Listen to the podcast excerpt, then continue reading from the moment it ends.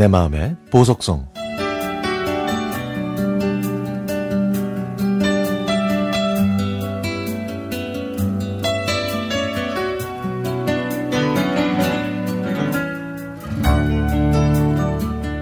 식구는 많고 집이 좁아서 새 집으로 이사하기로 했습니다. 이번 이사를 계기로 많은 짐을 과감하게 버리기로 마음을 먹었는데요. 그래서 짐을 정리하다가 창고 한 구석에서 먼지 가득한 상자를 하나 발견했습니다. 그 안에는 저희 부부가 연애할 때 주고받았던 추억의 물건들이 가득했죠. 엽서도 있고 작은 인형도 있었지만 제 눈에 띄는 건 누렇게 변한 낡은 카세트 테이프였습니다. 20여 년 전 남편과 저는 같은 직장에서 일했습니다. 저희는 시험도 같이 보고 교육도 같이 받은 경찰 동기였거든요. 당시 여자 경찰은 저 혼자여서 업무에 많이 힘들어 했죠. 동기라는 이유로 지금의 남편을 자주, 아, 가끔 만나기는 했지만 절대 제 이상형은 아니었습니다. 그런데 어느 날 이 사람과 차를 타고 교육을 받으러 가야 할 때가 있었는데요.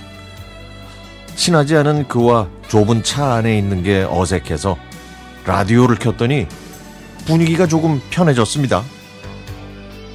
그렇게 라디오를 듣고 있는데 사랑의 노래를 모은 테이프가 발매된다는 광고가 나오더라고요. 근데 저도 모르게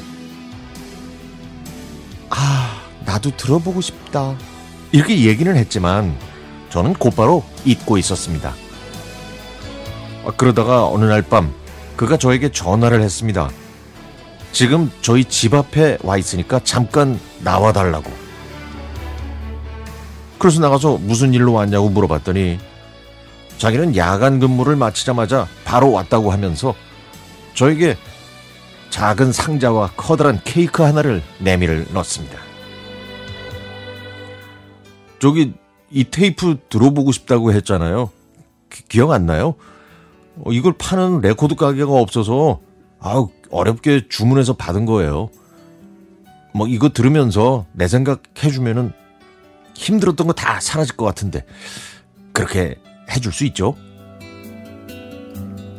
야 이렇게 말하고 웃는데요. 아니 못생긴 얼굴이 갑자기 잘생겨 보이더군요. 내일 아침에 일찍 출근해야 해서 지금 가야 한다는 그에게 이 케이크를 가져가라고 했더니 그는 조금 우울해 보이더라고요. 달달한 거 먹고 힘내요. 다음부터는 웃기만 하는 겁니다. 라고 말했죠.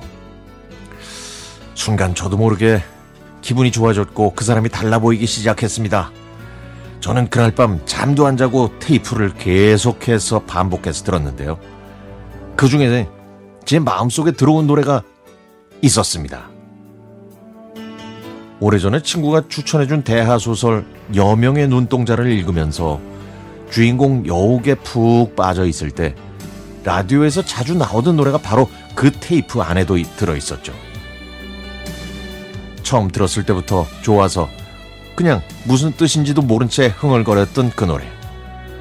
저는 이 곡을 듣고 또 들었습니다. 그리고 저희가 연애하는 동안 내내 들었습니다. 그날 이후 저는 직장에서 그를 보면 미소를 지었고 그도 답해줬죠. 곳곳을 순찰하는 동료들을 피해 몰래 연애를 하는 것도 재미있었고요.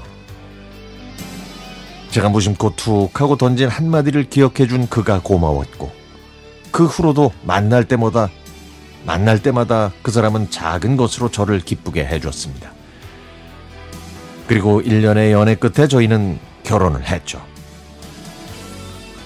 테이프를 꺼내서 들으니 이의 추억이 떠올랐습니다. 아니 나이가 들어서인지 자꾸만 깜빡깜빡하는 신랑은 그때를 기억하고 있을까요? 오랜만에 이 노래 함께 들으면서 그때의 아련한 추억을 되살려 봐야겠습니다.